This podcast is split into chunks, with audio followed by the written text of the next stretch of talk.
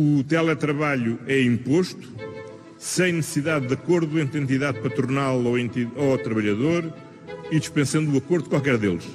O teletrabalho é mesmo obrigatório. Viva! Está com o Expresso da Manhã. Eu sou o Paulo Baldaia.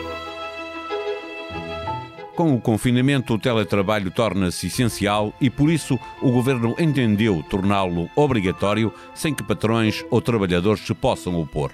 Para aumentar a probabilidade de garantir o máximo de trabalhadores em casa, confinados, mas a contribuir para a criação de riqueza, o Executivo entendeu aumentar e muito as coimas para os incumpridores.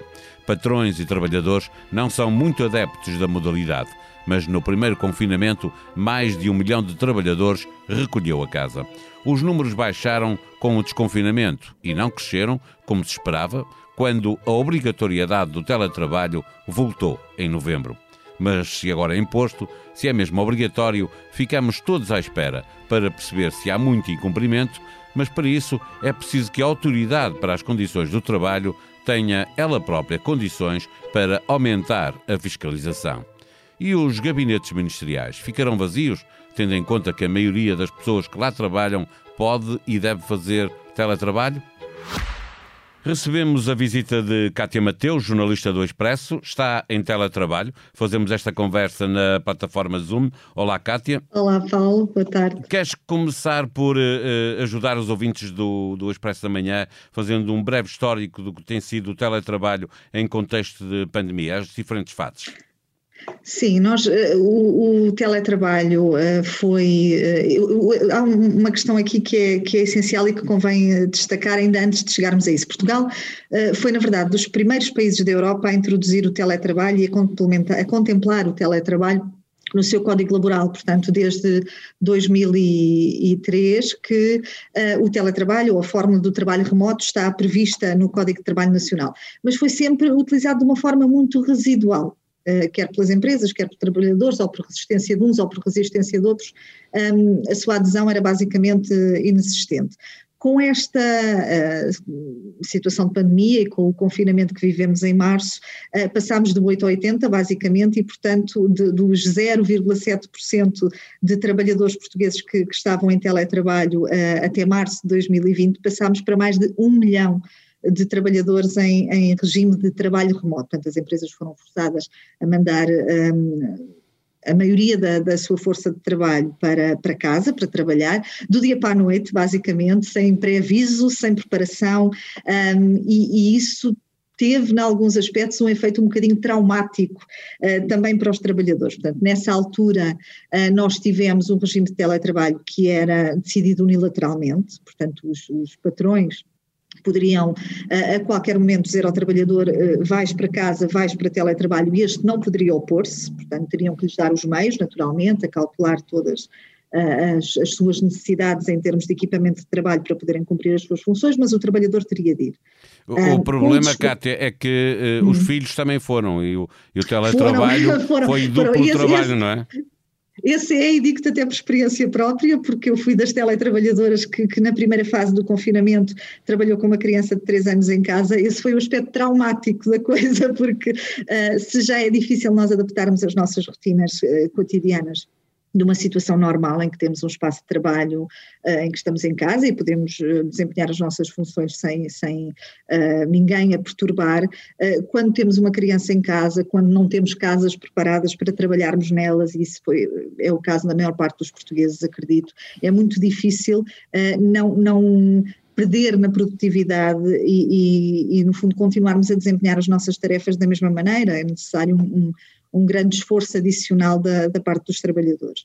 Portanto, dizia-te que nessa fase eh, o teletrabalho foi obrigatório, eh, passámos depois para uma fase de desconfinamento ali em julho, eh, em que o governo disse às empresas que os trabalhadores poderiam regressar uh, com um regime de horários em, de equipas em espelho uh, e desfazamento de horários também foi depois implementado. Portanto, a ideia era que as pessoas uh, se desencontrassem nas entradas e saídas, que as empresas não concentrassem o mesmo número de trabalhadores que concentravam habitualmente no, no, seu dia a dia nas instalações e tentar que houvesse aqui um regresso à normalidade com muita cautela, com muita ponderação e diminuindo ao máximo o grau de risco.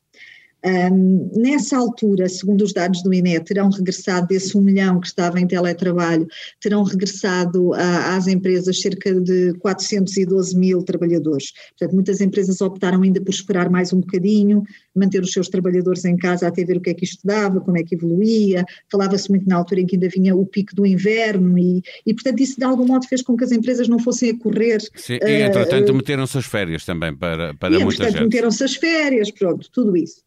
Uh, em novembro passámos para um registro diferente, portanto o, o, número de contágios voltou a subir de forma preocupante, portanto iniciámos uma, uh, o tal pico do inverno de, de que tanto se falava uh, e, e, que era particularmente problemática, que o Governo também estava atento no, no controle da pandemia, e nessa altura o Governo uh, instituiu novamente a obrigatoriedade do teletrabalho, mas de uma forma um bocadinho mais flexível, com uma pequena nuance, ou seja, em novembro, ao contrário do que aconteceu na primeira fase da pandemia, em que o teletrabalho era obrigatório e podia ser decidido unilateralmente ou por trabalhador ou por empregador, uh, em novembro não, em novembro o governo deu a possibilidade às empresas de mandarem os trabalhadores para casa, mas também deu a possibilidade aos trabalhadores de dizer não, eu não tenho condições para trabalhar em casa. E, portanto, qualquer um dos dois podia recusar ir para teletrabalho ou aplicar o teletrabalho, desde que, por escrito, um, justificasse porque é que não o podia fazer, ou porque não tinha meios técnicos, ou porque o trabalhador não tinha condições em casa para estar em teletrabalho, pelas mais variadas razões. Portanto, havia várias razões que eram aceitáveis ou admissíveis para que um trabalhador e uma empresa não estivessem em teletrabalho, mesmo que a função fosse compatível. E nessas, portanto, aplicaria o tal uh, desfazamento de horários. Portanto, mantinha-se o desfazamento de horários, as equipas em espelho, tudo isso.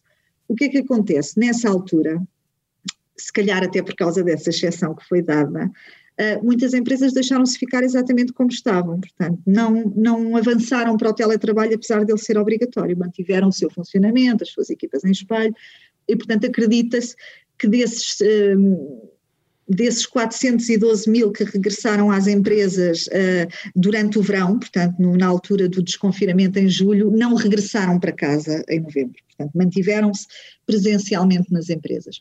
O que temos agora e o que ontem nos foi apresentado é um regresso ao teletrabalho no seu formato mais rígido, uh, que é no fundo o governo a dizer às empresas, atenção meus senhores, uh, temos que voltar a colocar toda a gente em casa e temos que voltar a fazê-lo de forma obrigatória, nem que para isso seja necessário aumentarem muitas multas e neste caso Uh, vamos duplicá-las. Sim, eh, acontece que, eh, como tu estavas a dizer, uh, quer por um lado, e, e, o, e, o, trabalho que publicaste em novembro no, nas páginas do Expresso mostrava exatamente isso, fazias a pergunta uh, porque é que falhava e, e, e a resposta era por, era por, causa dos trabalhadores e das empresas por razões distintas.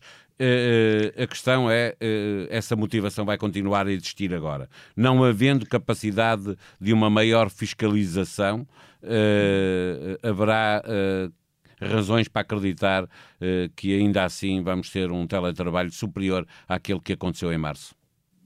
Bom, há, há uma coisa que, que, os especialistas com quem tenho falado agora nos últimos dias um, têm dito e que, que, pesa a favor, ou que conta a favor uh, deste regresso ao teletrabalho um, mais rígido, vá por assim dizer, é que desta vez ele vem de facto acompanhado de um confinamento geral e isso não aconteceu em novembro. Ou seja, em novembro nós vivíamos um cenário de aparente normalidade dentro daquilo que é o nosso novo normal, que é aquelas limitações pontuais à circulação em determinadas horas do dia, mas na verdade não tínhamos um cenário de confinamento geral, com o comércio encerrado, muito próximo daquele que tivemos em março, não é?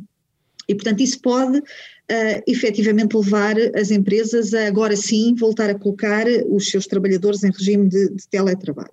É um facto.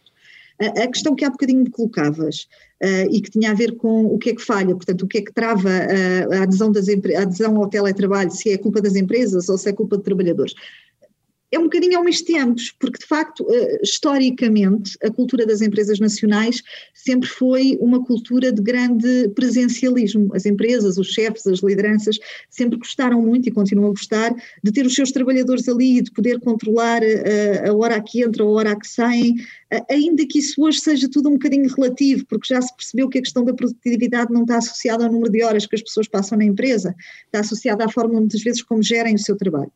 Mas a nossa cultura empresarial efetivamente sempre foi uma cultura que privilegiou muito o controle, a, a vigilância ativa, tudo isso.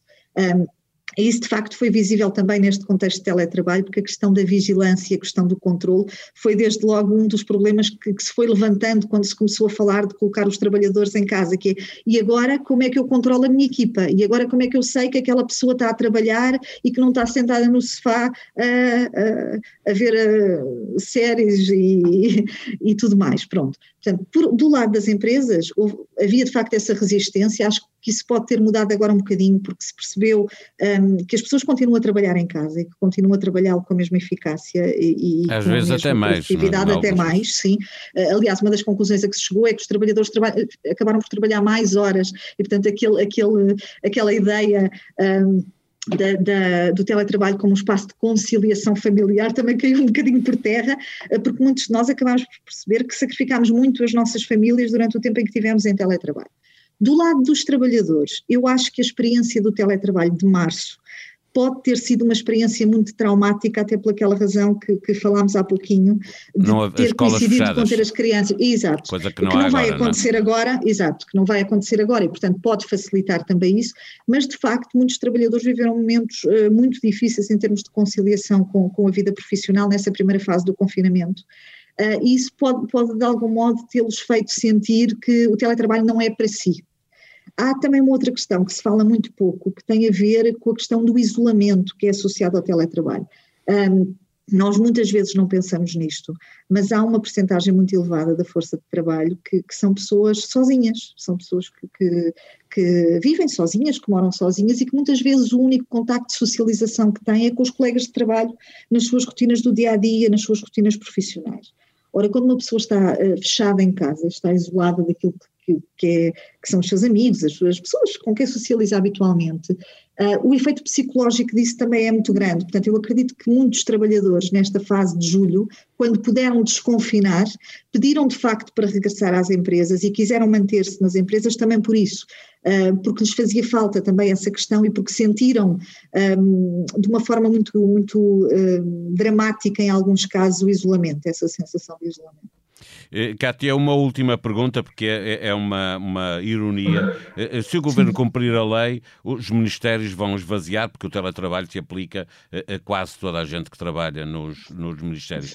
No entanto, quem contacta com os ministérios percebe que, pelo menos por agora, há muita gente a deslocar-se diariamente para o local de trabalho, mesmo nesta uhum. fase de, de, de novembro, dezembro.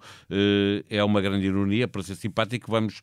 Acreditas que a lei se vai cumprir por quem determinou uh, que ela tem de ser cumprida? Bom, uh, no confinamento de março isso aconteceu. Uh, nós percebemos que houve uma transferência da generalidade dos serviços públicos para funções remotas.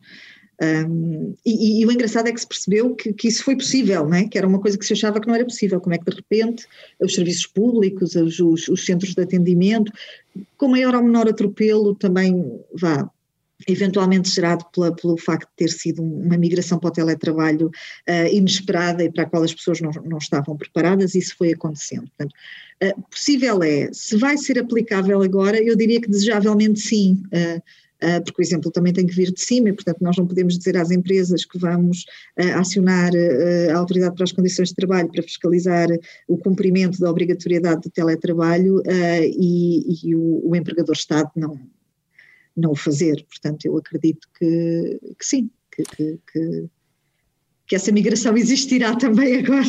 Eh, obrigado, Cátia. Importa dizer Obrigada, que, eu. Eh, que enviamos perguntas para o Ministério do Trabalho e questionamos por telefone o Ministério da Presidência para perceber como está a ser cumprido e como será cumprido agora esta, cumprida agora esta obrigatoriedade do teletrabalho, mas à hora que gravamos este podcast ainda não tínhamos recebido respostas.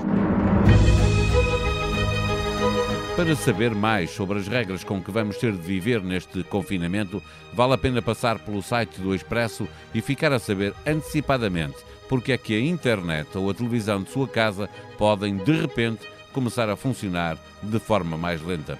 É que, no caso das comunicações consideradas críticas, por exemplo, Forças Armadas ou hospitais, estarem em risco de falhar, os operadores poderão bloquear ou reduzir a qualidade dos serviços de TV não linear gravações e streaming, ou dos downloads de ficheiros a partir da internet. Mas nem tudo são más notícias. A Câmara de Lisboa, por exemplo, admite não cobrar estacionamento como no primeiro confinamento para ler igualmente em expresso.pt.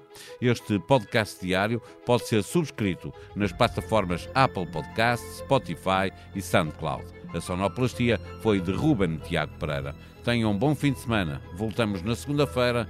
Até lá.